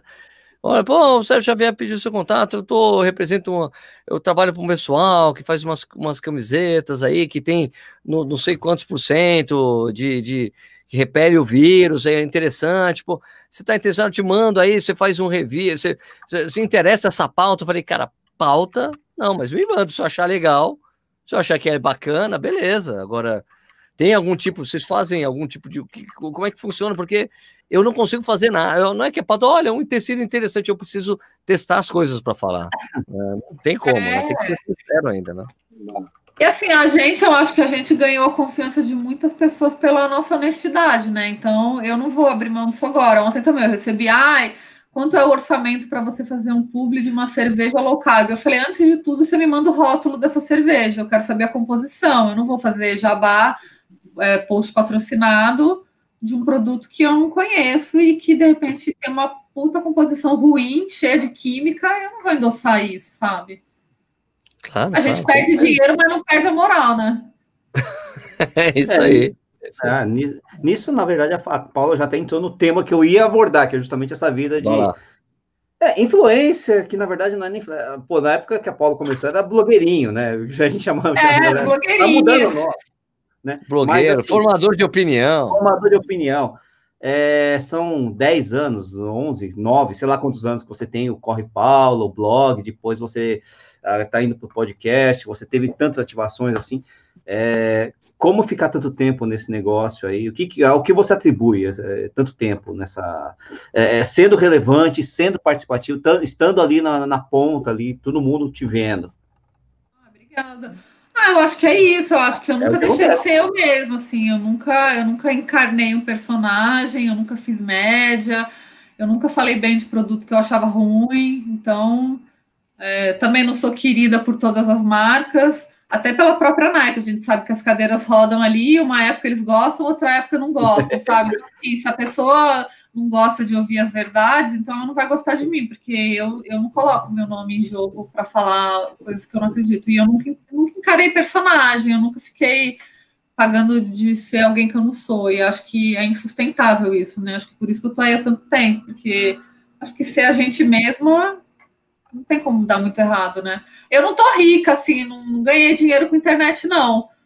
Mas através da, da corrida, da, de toda essa história de, de rede social também eu me encontrei na nutrição e aí acho que agora a minha carreira vai dar uma mudada, mas assim, te dizer que ah, eu tenho credibilidade, mas dinheiro mesmo nunca me deu, não. Tá certo. Você, como você acha que é o futuro dessa, entre aspas, profissão do influencer? Hum. acho que é mais ou menos essa, assim, as pessoas não acreditam mais em qualquer coisa. E as pessoas estão com uma tolerância um pouco menor do que antes. Então, acho que quem fica fazendo personagem aí não se sustenta. Acho que não, não vai ter outro caminho. Legal. Igual pessoas que, ah, comecei a correr ontem, já virei blogueira, corri uma puta maratona. Meu, daqui a um ano a pessoa tá quebrada, nunca mais vai correr. Eu já vi várias. Quantas você já viu passar, Serginho, por aí? Puta, cara. É. Gente que aparece e some? Poxa, muitas, muitas, muitas. Cadê? Quem, cadê? Cadê falando? Cadê? Cadê? Cadê? Por isso que eu, eu falei da sua influente, pessoas que chegaram a ser bastante influentes, já sumiram, cara. Impressionante, né? É. Ô, Paulo, ainda te associa, você falou de Nike, ainda te associam muito a, a, uma determinada marca, no caso a Nike, mas alguma outra marca, ainda te associam muito, isso te incomoda? Como você trabalha com isso? Ah, me associam muito à Nike, né? Eu tenho um contrato com eles. Na verdade, o meu relacionamento com a Nike começou porque eu sempre gostei muito do, dos produtos e eu sempre corri mais de Nike do que com as outras marcas. Embora eu, eu sempre recebi, eu ganhava muito tênis porque eu trabalhava na revista, então chegava tênis lá a rodo na redação e quase ninguém corria na redação, vinha para mim. Então eu sempre ganhei muito tênis. É, sei lá, um acaso do destino. E eu gostava muito de Nike e tal. Então, é... as outras marcas também começaram a me ignorar em, em determinado momento. e eu tenho uma relação de, de alguns anos com a Nike, tenho um contrato com eles. É, as pessoas me associam. Hoje eu só uso Nike. Eu não vou dizer que amanhã eu não vou usar outra marca, porque eu não falo não mal, eu não falo que Nike é superior a outras marcas, entendeu? Eu falo uhum. o que eu acho do que eu conheço. Então, eu não falo que Nike é melhor do que Adidas. Eu não conheço o produto da Adidas. Se amanhã eu, eu vier uhum. a conhecer. Eu... Perfeito. Enfim. Muito bom, muito bom. Eu, Paula... Fala, fala, vai, vai, vai, Não, queria só não, perguntar que, qual que era a opinião da placa, se você sabe a opinião do nosso, tre... nosso treinador, é meu ex-treinador, mas sobre os tênis com placa de carbono, placa, é, Paula, qual é a sua opinião sobre eles? Sentiu muita diferença? Você que corre com eles também, já sentiu? E aí? Ah, eu senti diferença, mas eu acho que não é um tênis que funciona sem treino. É um tênis que é bom para quem realmente se esforçou ali, vai fazer sua, sua prova e está tá preparado. É, mas eu acho também que uma pessoa que está muito preparada faz com qualquer tênis, então. Uhum. Não gostei muito do Alpha Fly, prefiro o Vaporfly. Também não Corredor escondo. Elite, né? Ela é da Elite, bicho. Ah, não, mas olha, mas o, o Cherono, que, tava, que foi o segundo colocado na maratona de, é, de Valência, ele correu com, com o Alpha Fly. Muito raro, porque a gente só vê o, o Kipchoge e uma ou outra mulher correndo com Alpha Fly. Eu parece os atletas em geral têm preferido correr com mais com Vaporfly do que com. É, eu com gostei alfa. mais do Vaporfly e agora estou gostando muito do tempo, que não tem placa, mas eu gostei bastante uhum. dele. O Alpha Fly no, no, minha, no minha. Nossa, meu marido tá é jogo de São Paulo. Ah. Acho que foi gol. É, eu não me adaptei muito ao AlphaFly, não. Achei ele muito largão na, na frente, assim, a placa dele me machuca o pé, o posto. E eu falei para a marca, porque o meu compromisso com eles e com todo mundo que eu falo sobre tênis é falar real. Eu não vou endossar um tênis de dois pau que eu achei que é mais ou menos. Eu gostei do tempo, mas para ele ficar bom para mim, eu tive que tirar a palmilha. Ele tinha que ser tipo hum. meio ponto para mim, tinha que ser o 10,5. Se fosse é, 10 então, meio... Você falou isso ontem também, né, Vini? Contei, contei para Paula. E a ideia da palmilha que me deu foi o Sérgio. Arranca a palmilha que funciona. Super boa. Ficou uma delícia o tênis. o meu, eles trocaram, porque eles trocam tênis usado. Eles trocam, é uma política da Nike, ela não é muito divulgada, não sei porquê, mas eles trocam. Você comprou, usou na rua, não gostou, eles trocam. Então eu pedi para trocar e teve que ser um número, mas meu tênis é 40. Então ele é gigante. Não, se eu pegar o 11, se eu pegar o 11 vai ficar enorme no meu pé, não vai dar não. É, o meu tá bem grande, mas o meu a palmilha tirou a palmilha, resolveu o problema. É, é um belo é porque, apertava, é porque apertava muito o pé, né? Deixar é um belo tênis. É, eu gosto, eu, eu gostei, de, do, eu só sei que dos meus amigos youtubers que, que, falam, que fizeram review, mas foi eu fui o único que gostei do tênis. Ninguém, os caras não gostaram. Eu falei, cara, arranca a palmilha. Arranca a palmilha, eu arranquei. Eu falei, cara, se eu tirar a palmilha, eu tenho certeza que vai dar. E a palmilha não é grossa, né? Uma palmilha fininha que é colada, você muito tem que arrancar mesmo. Não é para mim que você simplesmente retira, você tem que arrancar fora. Mas, ó, eu gostei bastante dele. Tem um amigo aqui em Jundiaí que tem, que adora o tênis também. Oh, mas, mas, eu também tenho ressalvas com isso de falar sobre tênis de mil reais. Assim, eu não consigo falar com naturalidade para a pessoa uhum. comprar um tênis que custa mil e cem reais, sabe? Ah, Paulo, vou dizer uma coisa assim, ó. Eu jamais compraria. Eu se estende, só, só tenho, chego aqui porque chegaram para mim e eu vou testar e fazer review. Mas eu não compraria. Eu não compraria tênis de mais de mil reais. Eu não compraria. Eu me conheço. Talvez eu conheça, mas eu, cara, eu vejo assim, cara. Meu, meu, imagina, 1.500, é, 1.600 reais no tênis. É o preço de um GPS, cara. Não é o valor de um não, GPS. Porra. É, eu faço meus reviews lá, tento não ser muito chapa branca, como fala o Sérgio, e tento também não, não ficar incentivando, porque eu não consigo achar natural pagar mais de mil reais num tênis. Né? É mais que um salário mínimo, né, meu? É mais que um salário mínimo, né? Então, exatamente. Mas, enfim, quem compra aí. Né? É, tem que ser. É, é, uma coisa que eu acho interessante, assim, que eu tenho um amigo que está que tá morando lá nos Estados Unidos, né? Ah, Os Estados é. Unidos. E ele falou para mim assim, Sérgio, ninguém. E ele corre, o Fabinho, o Fábio Pena. Fabinho, Fabinho. O Fabinho falou assim para mim, cara, Sérgio, eu, ele ficou amigo, ele, o Fabinho é um cara muito doido, porque ele fica amigo de, das pessoas muito rápido em qualquer lugar. Isso aconteceu até nos Estados Unidos. Ele falou, não, no início o pessoal tava meio desconfiado de mim, porque ele é tão. ele, falou, ele é super assim, sociável, os caras, mas aí depois vê que ele não quer mal de ninguém e meu, é, pessoas, é. Alma boa. Ele foi muito amigão. Ele falou, ele falou, dos meus amigos corredores, que é todos os caras casca grossa, como ele, né? Um cara que corre super bem e tal. Ele falou, cara, aqui os caras não pagam mais que 50 dólares no tênis. Os caras é. esperam virar a coleção para comprar. Os caras se recusam a pagar 100, 120, 140 dólares no tênis. São poucos que fazem isso aqui. Dos meus amigos, ninguém faz. Mas quando eu não tinha, eu não tinha contrato com a Nike, é assim também. Eu vou no outlet e compro a versão anterior. É. Tem o menor é, problema com isso. Aí é a história do corredor, o corredor que já sabe, né? O corredor que já, já tá já das antigas, sabe? Pô, não é o tênis que vai transformar, né? Agora tem muito corredor novo que acha que o tênis vai ter transformar, e é por isso que o cara, pá, faz o checão, checão não, existe mais checão, vai, mas passa o cartão lá, né? Pô, aí. É o, tênis, é o, tênis, que, é o tênis que corre por ele, né? É, então, tem um pouco disso, né? E aí faz parte até nós, nós temos esse papel de tentar educar um pouco essa galera. Eu lembro muito do Paulo, eu lembro, eu lembro muito do Paulo, desculpa, Paula, o Paulo Roberto de Almeida Paula, quando correu em Sevilha esse ano, que ele fez o índice olímpico, né, com o Vaporfly, ele terminou a prova, mandei uma mensagem para ele, meu amigo, a gente sempre conversa, tá? Eu falei, e aí, cara, e eu gravei algumas coisas, eu, ah, manda um áudio para deixar no, no, no Corrida do News, nem precisa mandar vídeo. Ele, não, beleza. Daí terminou, eu falei, cara, mas e aí, o... E aí, cara? O tênis, fez diferença? Ele, não, fez diferença nenhuma por lá, então, porque eu tava treinando. Não, não, mas você não sentiu que deu diferença? Ah, não, pensando bem, Sérgio, olha, no quilômetro 30 eu tava zerado, nunca cheguei no quilômetro 30 daquela maneira, sem doer minha panturrilha, isso foi, nunca vi isso. Mas, mas ele falou, mas ao mesmo tempo, cara que vocês estavam correndo na minha frente, eu vi um monte de nego quebrado usando o Vaporfly, então o tênis não corre por você, você tem que estar tá bem treinado e objetivo e fazer a coisa direitinho, assim, o tênis não vai fazer nada por você mesmo. Vai, não vai. O que eu acho bom disso tudo é que a Nike sempre vem na frente para provocar as outras marcas para se renovarem, né? É não foi a primeira vez, então isso eu acho legal, assim, sendo bom ou não sendo, eu acho que eles trazerem essa provocação fez todo mundo se coçar, né? Mexeu o mercado. Saiu, saíram do muito. Muito. Ah, o conforto de Adidas e outras Quando marcas. Quando tava todo mundo falando de tênis baixo ali, eles vieram pá com tênis é. desse tamanho, plataforma. É, subverteram, subverteram a ordem. É. O meu horror, inclusive, que gosta de tênis baixo, né? Não, e que, meu, demorou. Mas, ó, demorou, né? demorou quatro anos para a Adidas conseguir nivelar.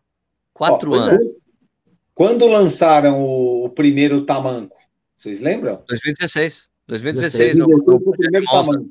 no Breaking primeiro, Só que antes do, antes, antes do Breaking Two teve o tênis protótipo usado nos Jogos Olímpicos, que já era a primeira, é, primeira experiência. Eles correram lá no. Exatamente, né? O Galen Eu, eu sempre meti o pau em tênis alto. A primeira vez que eu pus no pé um tênis tamanco foi esse ano. Por quatro anos foi pôr no pé um tênis tamanco. Pô, e, e eu, gostou, né? e eu, que fazia, e eu que fazia review gostou, dando nota. Eu fazia review dando nota para coisas tal. Eu, eu corri com o Vaporfly o ano passado, corri lá em, em, Buenos Aires com o Vaporfly, porra, corri pra cacete. Fiz o review e falei, eu não vou dar mais nota. Porque esse tênis, tem um monte de coisa que eu sou contra e eu corri pra caralho com ele. Não, é, mais da nota, não posso dar mais da nota, acabou. Porque eu falei, nota altura, o tênis alto é nota ruim, o tênis alto, corri pra caralho. Ele é muito macio. Não gosto de tênis macio, corri pra caralho. Vou fazer o quê? Zoou tudo, cara. Correu pra caralho. É, até hoje os caras ficam assim, pô, Sérgio, cadê as notas? Cara, eu não dou mais nota desde o Vaporfly, acabou essa história pra mim de nota, não tem, eu não posso mais dar nota. É muito louco isso, velho. Eu pus, eu pus no pé, quando eu corri a primeira vez, eu terminei a corrida, eu falei assim, cara, o que, que, eu vou falar agora, velho? Falei minha vida. Eu vou falar lá em casa. vou falar lá em casa. Puta que pariu, vou ter que me desmentir agora. É, fazer o quê? Ó, me lembro a primeira vez que eu corri com o Vaporfly, que eu, eu, eu foi assim, eu, ele chegou aqui, né? Foi uma raridade, né? Foi um que a Nike mesmo mandou para mim, o Vaporfly. Eu falei, cara, que que esquisito, né? Porque não dava mandando tênis há um tempão. Eu fiz um treino que eu fazia aqui perto de casa, uma rodagem a lá Vanderlei de Oliveira, aquelas rodagens de 15 quilômetros que ele pede para fazer, que eu fazia aqui. Tá? Rodei, fiz, fui fazer o mesmo treino que eu fazia. Eu rodei o mesmo treino, com a mesma sensação de esforço, mas assim, depois olhando, batimento cardíaco. Batimento cardíaco igualzinho, corri 20 segundos mais rápido por quilômetro. Falei, cara.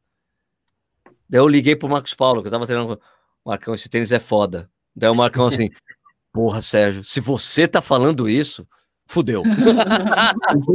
eu ouço de todo mundo falando, ah, é tudo meu. Agora, se você falou, ih, rapaz. E é realmente, tênis é. Foi realmente, o Next Percent, principalmente, né? Puta, foi um. Uma coisa. Ô, né? Paula, como é papo de boteco, a gente tem que voltar no assunto aqui, porque eu lembrei de uma pergunta. Oba, ah, caderninho. Vai, caderninho. Papo de boteco é assim, né? A gente vai e volta. Ah, falar do vai, vai, pega, pega a tangência, mas volta, né? Tem roteiro. Sorta aí. Falar do podcast aqui. O público-alvo do teu podcast, pelo que eu percebo, são mulheres, né? Você fez um podcast muito direcionado para as ideias femininas do esporte, né? E tudo mais. Você vai ficar muito feliz quando você perceber que muitos homens ouvem seu podcast ou para você tanto faz isso?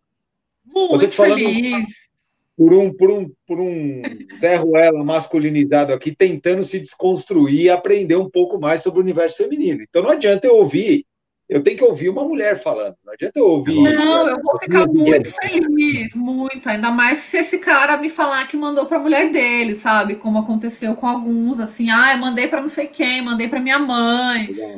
O, ah, o grande objetivo é esse, assim, o meu lugar de fala é de, é de mulher, então é, eu sempre falei para mulher, mas sempre teve homem agregado aí usando esse conteúdo para beneficiar alguém, assim. Então, é, eu, eu me sinto muito feliz com isso.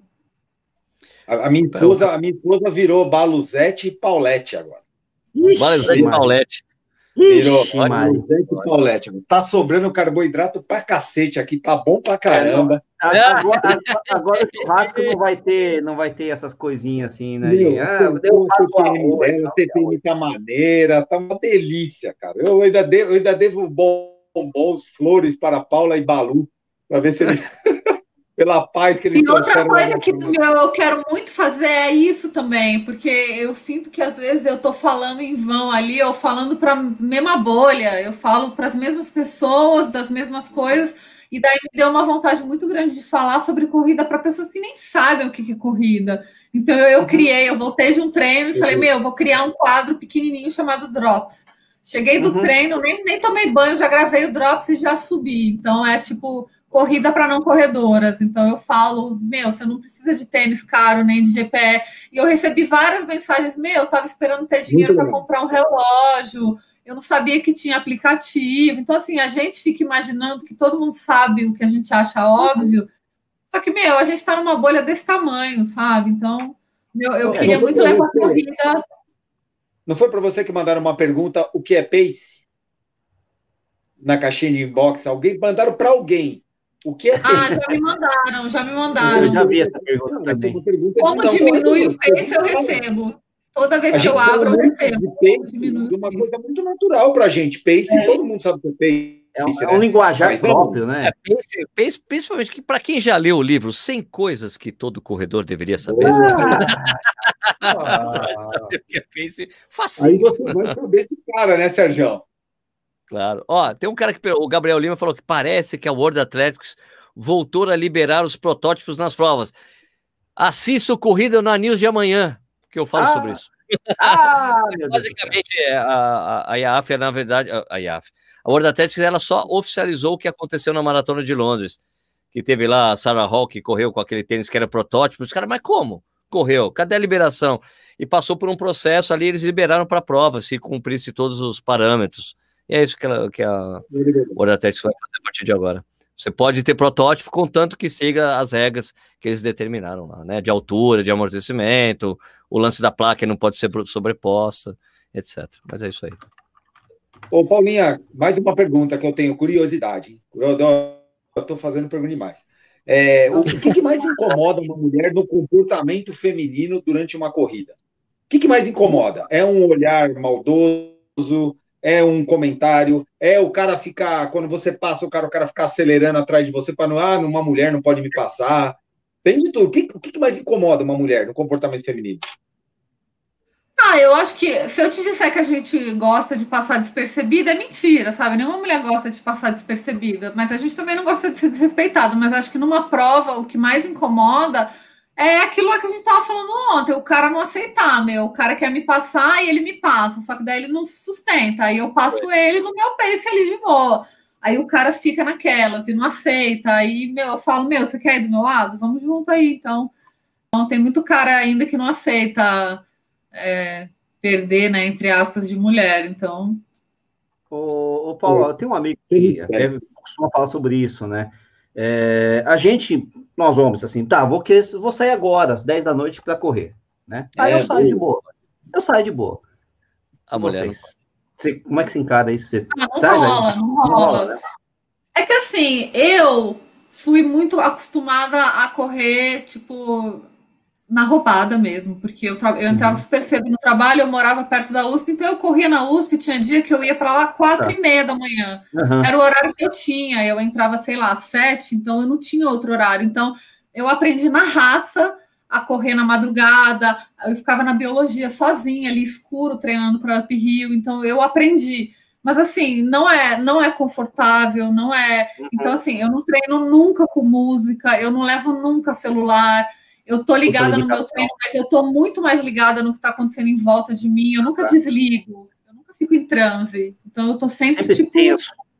Puta, isso deve sempre ser foda. Tenso, né, cara? Sempre tenso. Eu moro aqui na frente da ciclovia. Eu moro na frente da ciclovia. Eu vejo um monte de gente correndo. Eu não vou correr ali, porque eu sei que se acontecer uma merda, eu não tenho para onde correr, não tem saída. Saídas são muito uhum. longe. Então, é, a gente tem uma limitação, algumas limitações que vocês não têm, né? Cara, é muito é louco foda, isso, né? Porque pra gente, homem, eu ouvi isso, a primeira vez que eu ouvi isso foi recentemente, acho que há seis meses eu ouvi. E, cara, me soou estranho na hora. Eu falei, nossa, mas será que essa pessoa não tá exagerando? E eu comecei a perguntar para algumas mulheres. Cara, todas me falaram a mesma coisa. E, e tá certíssimo. Depois você começa a entender, né? Eu tenho uma amiga, ô Paula, que ela compra, que ela compra aqueles spray de pimenta nos Estados Unidos e corre com daquele no, no, no shorts, cara. Ela vai com Caraca. o negócio solto. É, uma, uma pior, mas... Eu tenho como me defender de alguma coisa se for uma agressão nada. Mas eu nunca é, imaginei. a agressão tem tudo, né? Tem o desrespeito, tem a agressão, tem, a gente tem que passar no meio do carro e ter. É que eu não ligo mais para desrespeito e gente mexendo na rua. Eu mando tomar no cu, sabe? Eu Mas tem uma desconfiança, né? Mas eu tenho medo, por exemplo, eu não corro à noite, eu não corro mais depois que o meu filho nasceu, que eu fiquei ainda mais com medo de uhum. morrer, sei lá. Eu não corro mais de uma, tipo, seis da manhã antes de, de clarear. Eu espero clarear para ir correr. Então tem essas coisas que homem não tem, né? Eu não posso sair quatro da manhã para correr. Muito louco. Foda. É por aí. Ó, Agora, falar... Olha essa coisa que você está falando da cantada, Paulo, mas tem aquela lá, as, as meninas que correm de fone de ouvido exatamente para não ter que ouvir, né? Para tentar Mas... ignorar a injeção do saco. Ou às vezes dentro do parque, ela tá dentro do parque, correndo lá, corre de fone, porque os caras. Puta, Deus. É... Uma, uma, coisa que eu falava quando eu tava quando eu pra, há, muitos anos, há muitos anos atrás, quando eu ia pra balada com os amigos, beber cerveja, eu falava assim, cara, deve ser terrível ser mulher nesse sentido ah. que eu com você aqui, vamos lá, eu e você beber. Eu e meu amigo. Pô, a gente senta no bar, a gente vai no bar, não vai sentar uma mina na nossa mesa. Oi, tudo bem? Como é que vocês estão? Que, qual é o seu nome? Ah. Eu falei, meu, deve ser horrível ser mulher. Você vai beber, você trocar uma ideia. Meu, vamos sentar para conversar. Eu preciso conversar com alguém. Vamos lá. E tomando uma cerveja, vai ver os caras sentar, vem puxar cabelo. Isso deve ser um horror, velho. Deve ser uma merda. Não sei. Cara. É, e na corrida é um saco também, sabe? Uhum. Se a mulher ela não é muito segura, então assim, a gente tem. Eu vou até fazer um episódio sobre isso. A gente tem vários obstáculos, que é o obstáculo da insegurança com o corpo, da insegurança com a roupa, né? Porque todo mundo, a gente tem que correr de preto, né? Porque se eu tô com short claro é. e marcos for, os homens já, já ficam olhando. Então, é. assim, é insegurança com o corpo, insegurança com a segurança, insegurança com as ruas esburacadas, porque correr na rua precisa de uma certa técnica, né? De uma certa malandragem, para você não se estrepar toda Aí, vez. pelo menos, é o unissex, né? Mas, mas, mas tem, mas tem, mas tem um monte de coisa, né? É foda. Um monte de obstáculo. Por isso que, eu, por isso que eu gosto de incentivar a corrida, porque tem tanta coisa é, que, que compele para a gente não correr, né? Verdade, verdade. Bom, gente, tem mais uma oh. últimas perguntas para Paulinha aí? Não, eu só quero eu, falar uma coisa: o Paulo Rossi morreu, caralho. Acabei Quem? de saber disso. O Paulo Rossi Quem? morreu, velho. Acabou de morrer. Paulo Rossi? Isso. O nosso, Paulo Rossi, de 82? É. é. Pa, Paulo, Paulo, é que o, Paulo Rossi foi o, o cara é, que fez, que acabou com o Brasil em 1982, seleção brasileira. Eu, eu, eu tô em choque, é, mas, mas volta para falar. Tá bom, volta tá bom. Paulo Rossi morreu, tá bom, beleza. Agora ah, vai, vai, vai, Vinícius Stuque. Eu esgotei minhas perguntas aqui para Paula. Só um elogio, porque o podcast dela é muito bacana, vale muito a pena, dá para a gente aprender bastante coisa sobre o universo feminino, é, é bem legal, bem divertido. Eu, ah, obrigada. Eu, engraçado porque a Paula também tem um quê de balu nessas coisas, porque às vezes ela dá as porradas dela no Instagram, mas a voz dela no podcast é calma, ela fala com uma serenidade boa. Assim, é desconstruindo Paula, né? Desconstruindo Essa Paula. é a ideia, é, é Paula humanizada. Paula humanizada. Paula labrador. Paulinha, é, paz e amor. É. Nishizaki, você. Valeu, Paula. Não, o, o pessoal está perguntando o seguinte: é, o blog, você continua, tá? O Corre Paula, você descontinuou? Não, não tenho mais pausa, blog. É uma pausa não, vi que eu só tenho o Instagram e, e, o podcast. Perguntaram aqui. Eu tenho um blog que... no Strava. Eu tenho um blog no Strava ah, também. Strava. É. Né? Sou atleta do time Strava Brasil e eu tenho um blog lá. Lê. E... Paulinha, Queria agradecer muito, cara, a tua presença aqui. Queria que você fizesse seu merchan de novo. Qual é o nome do seu, do seu podcast? Exatamente para atiçar a curiosidade dos homens, oferecer para as mulheres, namorados, etc. E as mulheres que estão aqui nos escutando ou nos vendo.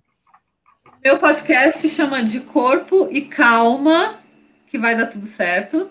É um podcast de corrida para mulheres. Eu falo de saúde, maternidade, autocuidado. É para mulheres, mas homens são bem-vindos. E é sempre legal a gente mandar para alguém que a gente acha que está precisando. Sempre tem uma mulher precisando de um up aí, e eu, e eu falo bastante também com mulheres que não correm, para tentar trazê-las para esse esporte que muda a vida de, de muita gente. Beleza, obrigado, Paulinha. E como, Paulinha, já disse, como eu já disse no seu podcast na gravação, eu sempre fui seu fã. Ah, eu também. Obrigada. Você sempre foi demais comigo, sempre me ajudou, sempre me chamou lá para as paradas lá. Vamos gravar! Tamo junto. Pessoal, Obrigada. então, para quem estiver escutando. Ah, imagina, Paulinha, obrigado. É... Pessoal, então, Corrida na... ao vivo chega ao final. A gente volta na semana que vem com mais um desse. Quem sabe se eu conseguir um convidado ou a gente faz um especial de Natal, não sei. Né? Não sei lá. Aliás, tem, por falar em especial de Natal, tem especial de Natal do, do Porta dos Fundos amanhã, hein? Às 10, dia 10, hein? Hum. ai, ai, ai. Vai dar rola, vai dar merda. 20 na corrida. Bom, é isso aí. Pessoal, valeu. Semana que vem a gente volta com mais um Corrida ao Vivo. Obrigado pela